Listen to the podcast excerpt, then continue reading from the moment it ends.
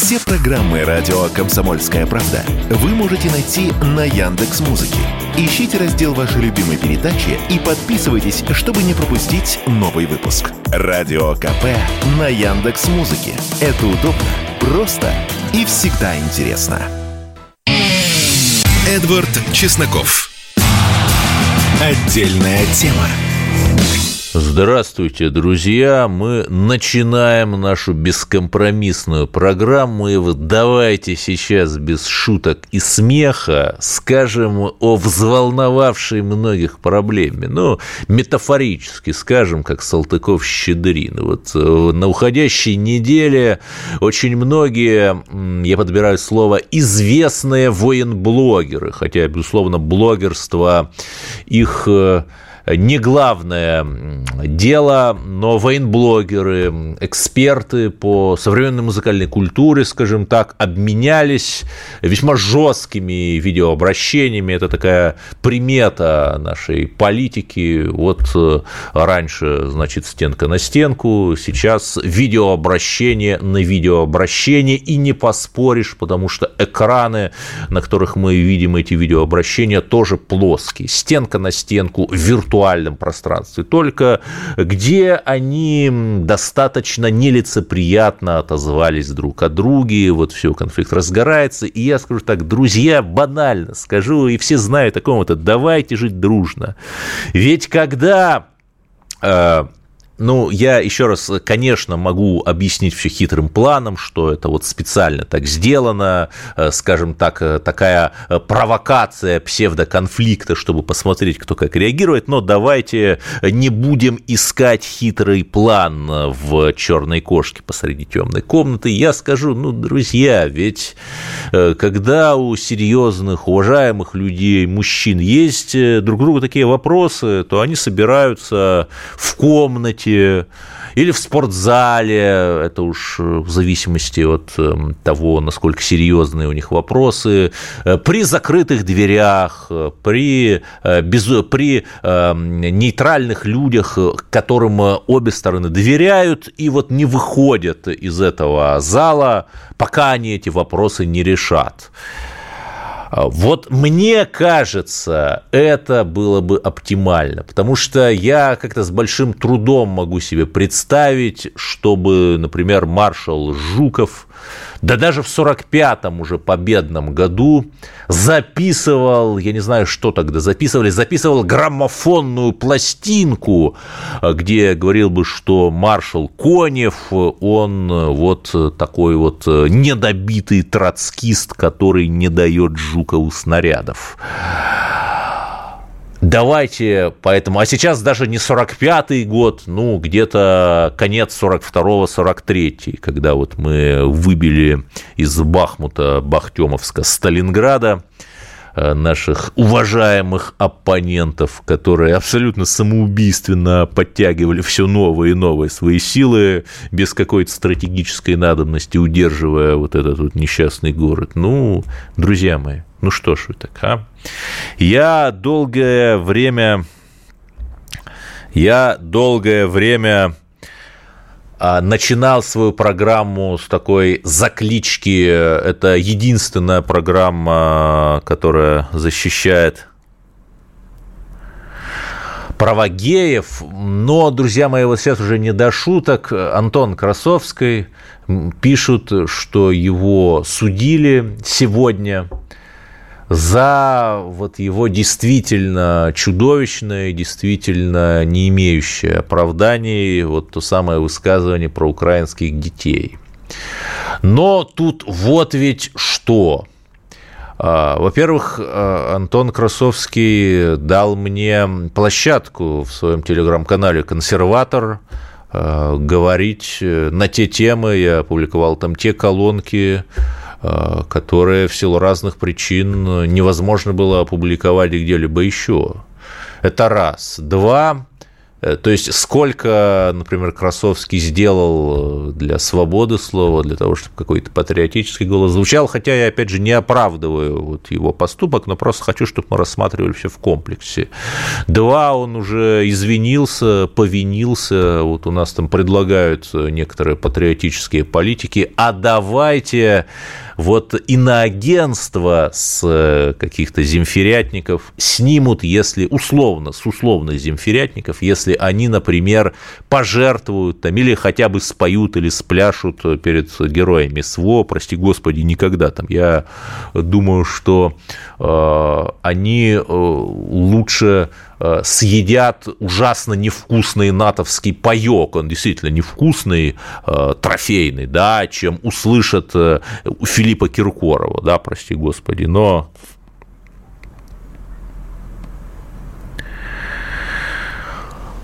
Но, дорогие мои друзья, что здесь важно – Э, что Красовский, например, собирал уже после э, этой, э, этого случая а, деньги для русских солдат на бронежилеты, да, многие ли из его критиков делали нечто то же самое. И ведь, друзья мои, важно, чтобы закон работал для всех. Да, пусть Красовского судят, пожалуйста, пусть закон должен работать. Я даже не буду говорить, слышали ли вы, чтобы э, хотя бы один какой-нибудь украинский деятель, который регулярно с 2014 года они там призывают к убийству русских в самых изощренных, ужасных, циничных формах, бесчеловечных, чтобы он не то, чтобы там его судили на Украине, чтобы он потерял работу. Но я там слышал э, одну историю, значит, посол Украины в Казахстане что-то такое сказал, и вот его как-то уже нету в Казахстане, но потому что ну, это уже просто за гранью, да. А, а еще вот такого нет. Или, например, Россия, да, наша матушка Россия. Говорят же, что суд должен быть един для всех. Вот э, блогер Андрей Куршин, например, ведет телеграм-канал Moscow Calling охваты у него, наверное, э, не меньше, чем Красовского ну, в чем-то. Вот есть посты, где он там э, российских э, военных фашистами называл. Ну, суд молчит, молчит наш суд, ведь он гуманен. Ну, не только суд, в общем, органы молчат, ну, понятно. Что ж, один же не собирал миллионы на броники для наших, а другой собрал, понимаете. Э, поэтому призываю, конечно, к толерантности, гуманности и правосудию, в особенности в день Прайда, в месячник Прайда, как-то уж все так э, странно срифмовалось. Но продолжим. Я не могу сказать, что это хорошие новости, потому что когда у нас горит свет, а, когда в кране есть вода, когда ходят электрички, вот э, в Белгородской области, э, например, не ходят, отменили из-за бармалейств этих украино-натовских э, пригородные поезда. Ну, плохо. Я не знаю, бронепоезда, может, какие-нибудь пустить. Я, я не знаю, то есть я не понимаю, почему люди-то должны страдать. Ну ладно. А, я к чему? Что когда органы выполняют свою работу, мы уже как-то в таком странном мире живем, что когда кто-то делает свою работу, не то что хорошо, а просто нормально, по закону, по правовым, по правовым нормам, по морали, то мы как-то восхищаемся, аплодируем, говорим «молодцы». Но это все равно, что сказать, что вот светофор переключился с зеленого, светофор работает. И мы говорим, молодцы, ну бред же. Я к чему? Что есть э, Санкт-Петербургский государственный университет, знаменитый СПБГУ. Там есть преподаватель по фамилии Белоусов. Белоусов, доцент, э, который прославился, в кавычках, болезненной э, украинофилией на Истфаке, если я ничего не путаю. Да, на Истфаке. И, например, вот я цитирую, студент Соломонов осенью прошлого года студент второго курса по направлению истории с ПБГУ, получил повестку в рамках частичной мобилизации, не воспользовался положенной ему отсрочкой, остался верен убеждениям до конца, но, к сожалению, погиб. Вот студенты попытались организовать мемориал, э, состоялся вокальный вечер, вот. Но вот доцент, это я цитирую, это еще раз, это не какие-то телеграм-каналы, праворадикальные или леворадикальные, неважно. Доцент Белоусов, о котором я говорю, вместо того, чтобы почтить память нашего универсанта, странное слово универсанта, почему не студента, ну ладно, проявить нормальное человеческое чувство, посчитал уместным иронизировать над произошедшим, порочить память студента – а, и вот комиссия по этике, ну, раньше был офицерский суд чести, сейчас комиссия по этике, ну, и то хорошо, а, признать председатель комиссии по этике постановил признать, что действия Белоусова МС несовместимы с высоким статусом универсанта и преподавателя. В общем, уволен, короче говоря, этот э, украинофил. Но это произошло только после просто чудовищного скандала, после того, как студенты, э, патриотические СМИ, да какие СМИ, в основном вот эти все маргинальные телеграм-каналы, на, на которыми так все посмеиваются, э, подняли чудовищный скандал и кричали, голосили, что как же так, ну, есть же какой-то закон, там этика. И вот э, это, мне кажется, вносит какой-то легкий оптимизм, что если ты злобный русофоб, тебе не место в университетах. Продолжим через минуту. Эдвард Чесноков. Отдельная тема. Да, мы продолжаем наш бескомпромиссный эфир. Поговорим о теме, вынесенной э, в заголовок нашей программы «Армения». Тут э, что, в общем, нам не понравилось? Э, конечно, мир лучше войны. Конечно, даже худой мир лучше войны. Это какие-то вообще максимы, аксиоматические максимумы, если так можно сказать. Э, но вот когда господин э, Пашинян, э, есть какие-то забавные такие телеграм-посты, где его фамилию склоняют, присоединяя к ней так вот фамилию Сороса, ну, знаете, смеяться над фамилиями, хотя я сам смеюсь Эм, это последнее прибежище публициста, поэтому не будем. Ну вот э, господин Пашинян э, изволил высказаться относительно России. Э, я вот сейчас даже ищу метафору, то есть ищу точную цитату, при том, что сейчас вот происходят переговоры трехсторонние, Азербайджан, Россия, Армения, ну, чтобы решить, э, наконец, вот этот конфликт э, Нагорно-Карабахский, который э, осложняет, отравляет жизнь уже целому поколению. Ну, сколько можно-то, друзья мои, вот. Песков. В Кремле принимают к сведению слова Пашиняна, что в конфликте на Украине Армения не союзник РФ. Ну, тут же вообще вопрос тонкий, ведь э, на, в Армении некоторые э, публицисты, политологи, политики, как раз вот из разряда э, соросовских птенцов, как раз говорят, а вот что Россия, Армения не союзник, а где она? Нет, ну подождите, ну ваш президент такие вещи говорит. В общем, печально это все, конечно, и это одна история, да, я не знаю, слушают меня в Армении или нет, я не хочу, опять же, никого критиковать, армяне выбрали, это, в общем, их дело, и даже, в общем, то, что Пашинян нас критикует, ну, Америку, вот я Америку критикую, например, да, есть ли Америке до меня дело?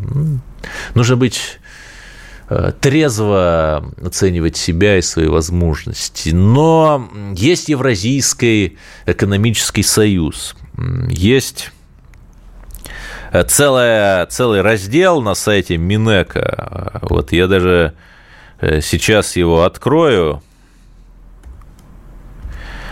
И там написано, что Э, общий товарооборот. А я напомню, что Армения наряду с еще четырьмя странами входит э, в этот самый союз. И общий товарооборот в 2022 году, это, простите меня, несмотря на какие-то чудовищные санкции, э, прежде всего против России, несмотря на то, что Америка вставляет колеса в палки всем, кто пытается наладить параллельный экспорт в Россию через тот же, э, через ту же Центральную Азию. А, вот, пожалуйста, я открываю вот этот самый сайт Минека анализ экономической интеграции, да, а, торговля со странами ЕАЭС, в Армении у нее там рост, по-моему, э, составил чуть ли не 180%. То есть именно рост за 2022 год, я вот сам, конечно, поразился, но Армения колоссально выигрывает э, от этого э, экономического союза, в который она входит вместе с Россией. Это, понимаете, это просто цифры. Это математические цифры, э, в которые, ну, в которые, которые невозможно отрицать, да, ну, то есть можно там сказать, э, говорить там, что Россия предала Армению или не предала. Это такие, в общем, достаточно субъективные вещи, э, но просто показать цифры. Э, понимаете, вот Армения нарастила экспорт в страны ЕАЭС в 4,5 раза. Это по итогам, опять же, первого квартала это вот по итогам, опять же, довольно сложная как бы там статистика, потому что еще за 22 год там она уточняется, сейчас она уточняется за первый э, квартал, но, в общем, очевидно, что, э, что э, благодаря России, или, вернее говоря, благодаря тем структурам, Э, которые вот даже я читаю, просто чтобы вот меня не дергали э, потом за язык, я цитату конкретную приведу. За период с января по январь 2022 года товарооборот между Арменией и государствами ЕАС увеличился по сравнению с аналогичным периодом 2021 года более чем на 90% и составил 4,6 миллиарда долларов. Об этом на минутку заявил сам Пашинян – это новости от 3 февраля сего года. То есть, понимаете, да? А вопрос, ну, может, все-таки не нужно-то вот такие вот какие-то антироссийские-то заявления делать, ну, учитывая, ну, достаточно скромный объем армянской экономики, да, 4,6 миллиарда – это существенная, существенная цифра. В общем, давайте, я опять же скажу банальную вещь, давайте жить дружно. Но что важно, да, мы видим, что тот же Госдеп а, совершает а, раздачу вертолетных денег. Ну, не Госдеп, там, а Агентство по международному развитию США, запрещенная и нежелательная организация в России, фонд Сороса тоже запрещенная и нежелательная, порицаемая организация – что она делает? Она буквально раздает вертолетные деньги на создание всяких СМИ. Некоторые из них э, сейчас, я бы сказал, почти все признаны иноагентами. Некоторые из них э, плодят откровенные фейки из серии «Россияне под Бахтемовском доедают последнего енота». Но некоторые, да, действительно, не безуспешно так набрасывают. Проблема-то в России есть, это невозможно отрицать. В любой большой стране есть проблема. У меня вопрос, ну, знаете ли вы, слышали ли вы, чтобы там какие-нибудь пророссийские СМИ создавались. Причем, понимаете, это не нужны какие-то астрономические деньги. Причем я, опять же, не хочу пинать МИДа Россотрудничества. Я о нем говорил, о том, что ему тоже вставляют колеса в палки. В прошлом выпуске говорил. Но ну вот э, ведут же наши многочисленные уважаемые бизнесмены. Да, господи, э, условно говоря, э, Константин Малафеев открыл в Белоруссии корпункт Царьграда, да? Ну хорошо же, то есть можно, можно, когда хотят. Почему нельзя там нашим другим корпорациям но Малафеев же один, его же даже на все пять стран ЕС не хватит, а наши корпорации а, ведут там свою деятельность. Я, опять же, не буду говорить, кто и какую деятельность, чтобы меня не обвинили в пиарном чаре или наоборот, неважно. Но что нам мешает, не знаю. Грустно все это, товарищи. Грустно, и остается только надеяться, что мы как-то все встанем, и что-то сделаем, потому что невозможно сидеть сиднем и ждать, пока опять там прилетит какой-нибудь э, дрон, кого-нибудь клюнет, э, и придется нам плакать. Вот давайте не будем так. В медике будем мы сильны. Но к другим новостям. День защиты детей э, сегодня состоялся Э, торжественный вечер в посольстве Китая в России. Этот вечер я посетил как журналист-международник. И знаете, что меня поразило? Я в своем телеграм-канале привел некоторые Высказывание с посла Китая в РФ Джана Ханьхуэя на премии по случаю Дня защиты детей. Вот э, Китай и Россия обладают выдающимися лидерами, трудолюбивыми и смелыми народами. Хочу сказать нашим детям, чтобы родились в великих странах. И вот, а, Китай и Россия целеустремленно идут к национальному возрождению.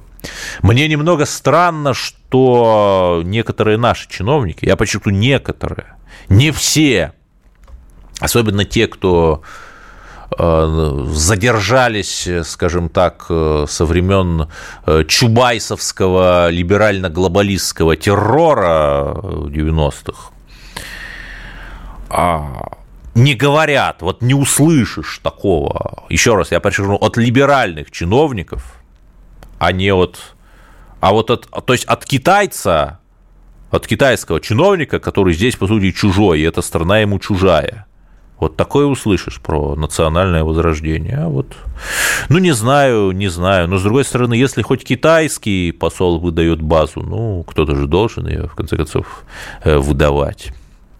Вот э, давайте в следующем блоке плавно от Дня детей перейдем к Дню молодежи и поговорим о том, зачем в России создана Ассоциация русских студенческих сообществ. Эдвард Чесноков. Отдельная тема. Да. Одним из самых интересных и как-то оставшихся без внимания событий, по крайней мере, в молодежной политике в прошлом мае было создание Ассоциации русских студенческих обществ. И вот президент этой ассоциации Степан Бекарев у меня сейчас на линии. Ну, Степан, что же это за ассоциация такая? Э, добрый вечер, Эдвард. Э, во-первых, спасибо большое, что позвали.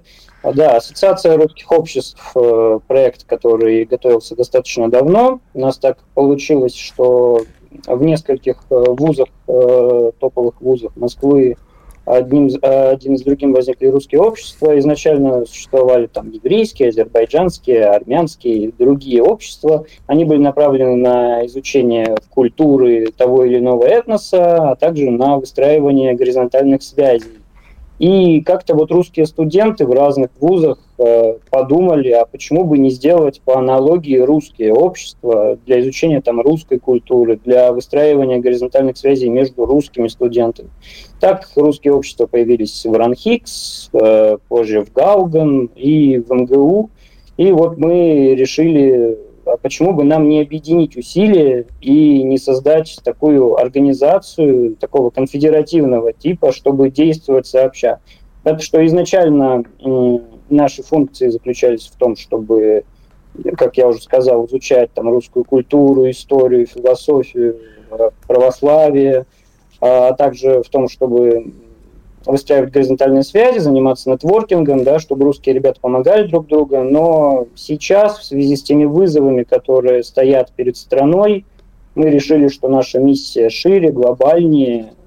Она заключается в том, чтобы помочь стране э, всем, что от нас зависит, э, приблизить победу в действующем военном конфликте. И на сегодняшний день вот мы Э, создали такую организацию. Туда входят э, русские общества из МГУ, Ранхикс Гауген, э, из МГЛУ, из РУДН, из РГГУ, из ДИП Академии, в МГСУ готовится русское общество, и еще в ряде других вузов. Да, но вот какой-нибудь такой либерал с хорошим лицом, это по-немецки good mention, люди с хорошими лицами, вам скажет, но подождите, э, это что, какое-то сборище э, каких-то скинхедов, э, значит, националистов, которые там называют себя русскими там обществами, потому что, например, и была такая организация в 90-е под названием РНЕ,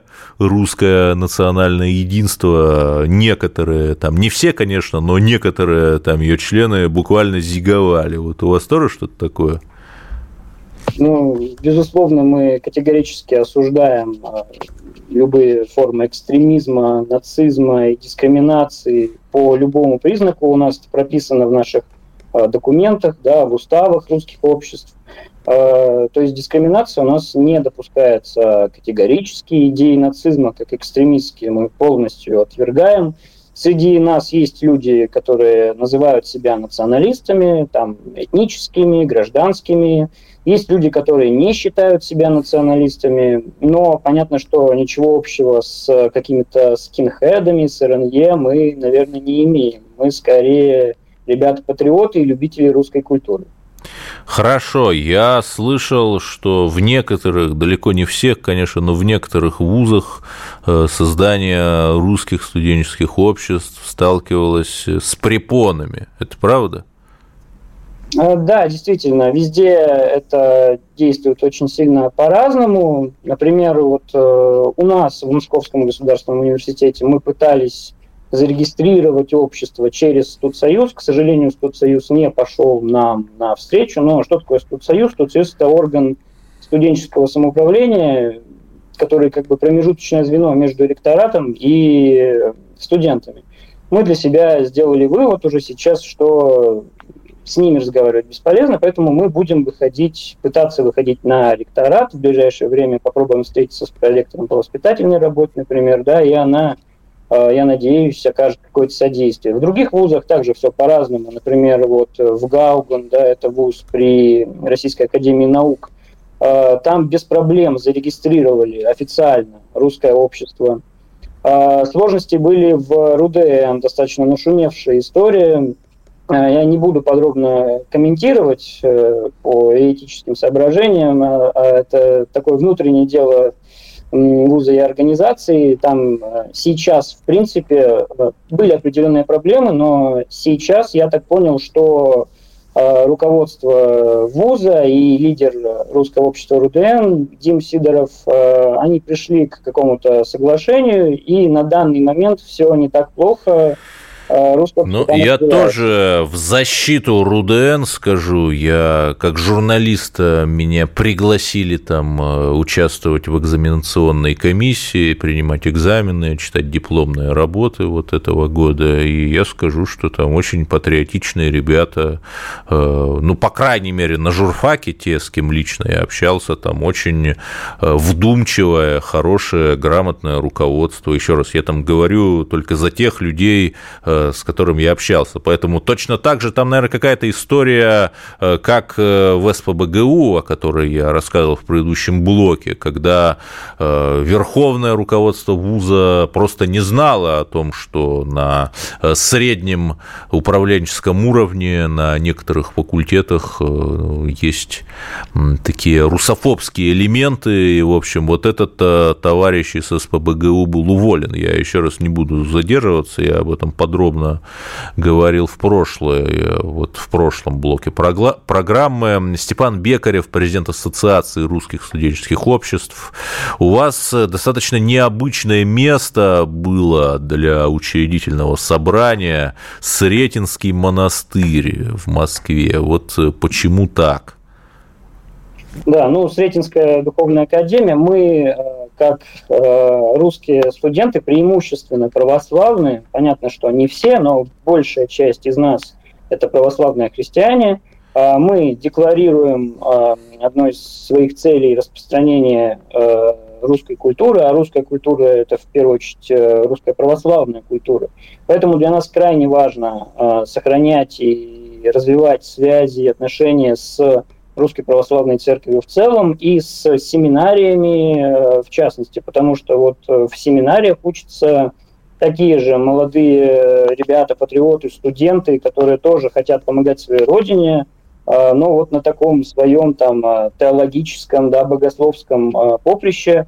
И мы считаем, что сотрудничество с ними крайне важно, ну и сотрудничество с Русской Православной Церковью, к которой многие из нас относятся – оно также, безусловно, важно для нас, поэтому мы э, вышли на связь с э, отцом Иоанном, с игуменом Иоанном, и он, э, он при его содействии фактически, да, он разрешил нам провести в Сретенке этот учредительный съезд. Мы им, безусловно, очень благодарны и в дальнейшем будем также сотрудничать с руководством Академии. Да, но я же правильно понимаю, что ваше русское общество, особенно там, условно говоря, в РУДНе, открыты для студентов других национальностей, религий и рас, собственно, как была открыта для них и Российская империя, для арапа Петра Великого, Абрама Петровича Ганнибала, для Осипа Дерибаса, великого каталонского полководца на службе Екатерины, который вот основал Одессу да?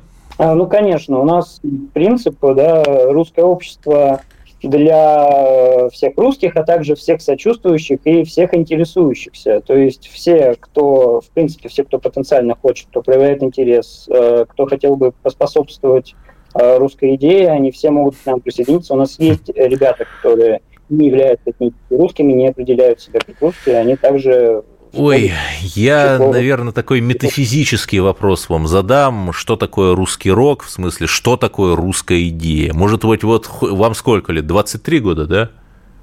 21. 21. Вот, может быть, вот, вот хоть вы в 21 год скажете мне, Степан, что такое русская идея? Правде говоря, мы над этим работаем вот с первого дня нашего существования, имею в виду не ассоциации, а русское общество МГУ, да, например, мы проводили неоднократно круглые столы на тему, лекции, дебаты. А, многие очень по-разному воспринимают э, русскую идею. Для кого-то это вот э, такой религиозно-мистический момент, да, там Россия Катехан, Москва Третий Рим – и исходит исключительно из этого. Кто-то в таких э, секулярные... Я прошу прощения, я поясню для тех, кто не знает, что катехон – это такое мистическое, мистический термин из раннего православия. Это некая сила, которая удерживает мир от падения в бездну. Вот. Продолжайте. Да, все так. Есть такие более секулярные ребята, для которых э, русская идея связана с какой-то вот просто русской империей, да, как вы правильно сказали, а, с какой-то такой положительной экспансией, с э, какой-то такой вот положительной русской глобализацией, да, когда мы несем свою цивилизацию другим народам, да, свою культуру. Я, честно говоря, вот лично я персонально до сих пор нахожусь э, в поиске. Мы, в принципе, все так или иначе до сих пор находимся в поиске, что же такое Э, русская идея. Э, ну вот на этом, да, у нас 20 секунд осталось. На этом давайте пока поставим многоточие и будем выяснять, что же такое русская идея. У Бердяева, кстати, целый труд на эту тему есть, советую прочитать. Так и называется. Э, Степан Бекарев, президент Ассоциации русских студенческих обществ, был у нас на линии. Продолжим. Эдвард Чесноков. Отдельная тема. Да, что происходит? Есть такой иноагент Юрий Дудь. Что поразительно, у него как-то страшно сократилось количество тем после его релокации. Раньше действительно были интересные, там рэперы популярные, у него даже был а, автор фразы «совпадение не думаю». Ну, то есть, действительно был а, какой-то спектр мнений разных, хотя и, безусловно, с таким либеральным душком. Но сейчас он как-то страшно измельчал, уже у него там какие-то абсолютно всеми забытые, там, я не знаю, какая-то Демшиза из 90-х, фамилия я даже не буду называть, какие-то там деятели театра, релаканты там даже не второго, а третьего или четвертого уровня. И вот одно из последних его видео с некой актрисой Яной Трояновой, Трояновой. Простите, ударение не лучшее, не мой конек, не конь маек. Естественно, она там поливает грязью все и вся, Россию ругает, государство ругает, ну ладно. Э, Земфира и Иноагенша вот тоже говорит, что она против государства, но за страну. Я даже не буду сейчас разбирать, были ли у нее госзакупки, я о другом. А, Яна Троянова. Я вбил ее фамилию в реестр госзакупок. И что бы вы думали? А, увидел ужасающие доказательства угнетения режимом кровавым вот этой госпожи Трояновой. Она выиграла 1 миллион 700 тысяч рублей на госзакупках. У нее есть ИП, вот она выигрывала. Как же страшно жить. И ведь они же все вот уехали, рассказывали, как там их угнетают, как там их преследуют – но это еще не самое забавное. Одна из этих закупок за исполнение роли панночки в спектакле «Ви» в театре «Табакерка». 45 тысяч рублей.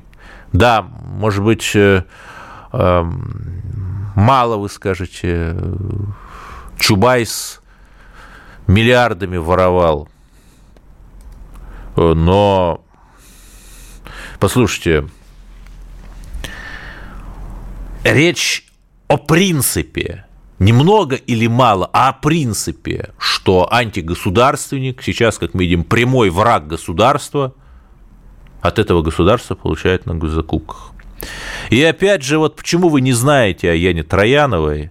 Потому что она, ну, не самая хорошая актриса.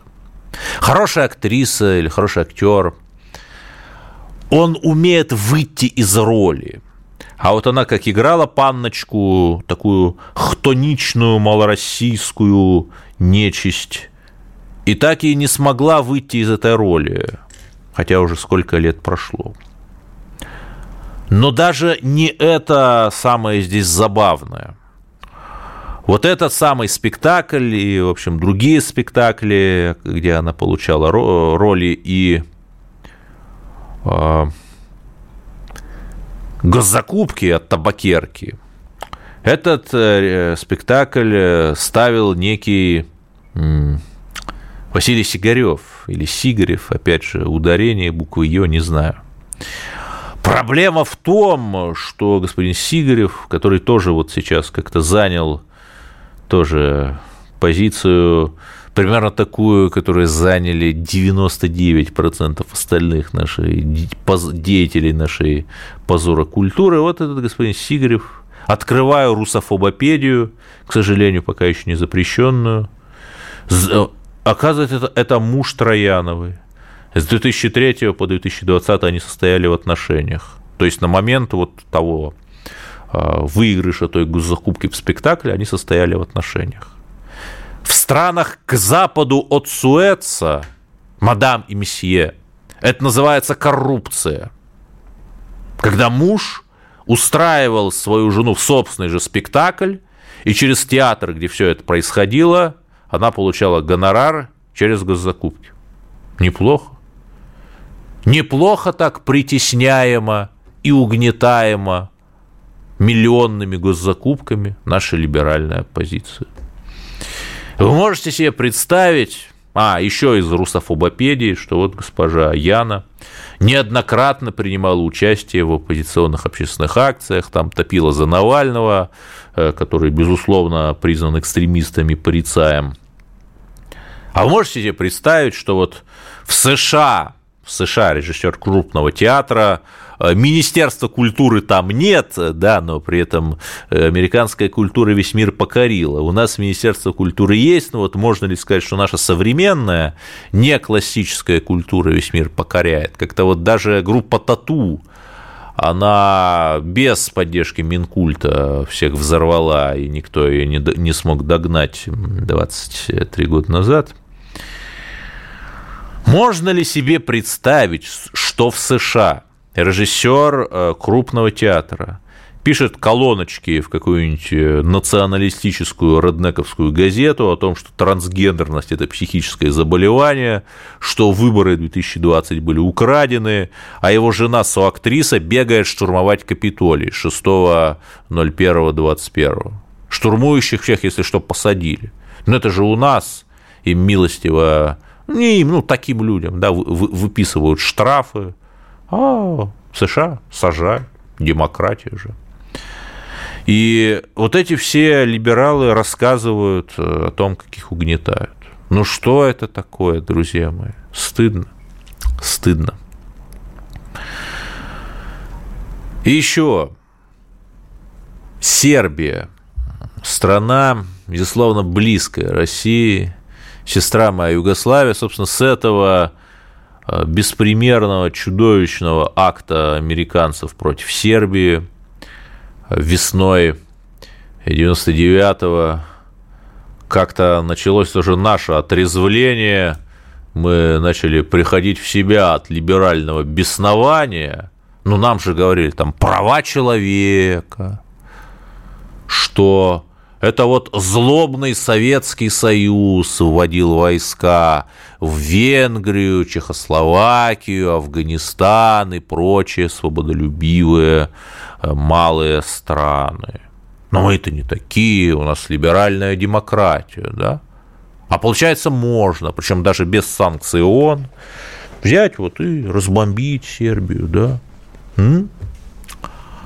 А, и вот тогда мы поняли, то есть Сербия, конечно, принеся чудовищную жертву, но все-таки она способствовала какому-то пробуждению такому России, да. Когда мы поняли, что если у нас не будет армии, я уж не говорю о флоте, национальной консолидации, сильной авторкичной экономики и просто патриотизма везде, в СМИ, в образовании, в науке, в культуре, хотя с этим, правда, плохо, то нас, то с нами просто сделают то же самое, что с Сербией. И даже сейчас мы видим. И вот сейчас мы видим, что в Косово начали просто зачистку. Самопровозглашенное косовское правительство. Причем США выступают за территориальную целостность Украины – за территориальную целостность малой Югославии, в которую входила Косово и до сих пор входит по Конституции Сербии, они почему-то не выступают. Ну, либерализм – это, как известно, всегда последовательность. И слава богу, что вот уж при всем при том, э, я не фанат Вучича, я часто его критиковал, но Вучич э, очевидно чувствуя поддержку там России, Китая, Ирана, Турции в какой-то мере, да, вот сказал, что мы, мы умрем, но не сдадим. И вот эта позиция, да. То есть, по крайней мере, уже даже часть европейских игроков говорит, что давайте-ка немного мы там пригасим фитилек. Вот э, это единственное, на что, во что остается верить, что пока Россия отвлечена на украинскую кампанию, все-таки э, мировая жаба не сможет заплевать своим ядом Балканы и поджечь их. А накандируй мировую жабу, конечно же. И вот эта история с американским госдолгом 31,5 миллиард э, то есть, простите, триллион, конечно, долларов на начало этого года, 130% американского ВВП. И вы спросите, ну, спросите там либералов, я не знаю, спросите иноагента Сергея Гуриева, как США будут гасить этот долг, ну как, ну что он вам ответит? Скажет, что вы фашист, наверное, и уйдет в закат свой иноагентский. И героически там Конгресс, значит, скакали, плясали, ослики, слоники, ну, две партии так называются, добились такие. Но что, они решили проблему? Нет, они э, просто после нас хоть потопнули э, до 1 января 2025 года. Это решение проблемы? Нет. Это э, позор, в который превратилась американская демократия и желаем успехов обеим сторонам в борьбе местных республиканцев и демократов. 1991 год по-американски близок. Вот на этой ноте давайте закончим и пожелаем всем хороших выходных. Эдвард Чесноков. Отдельная тема.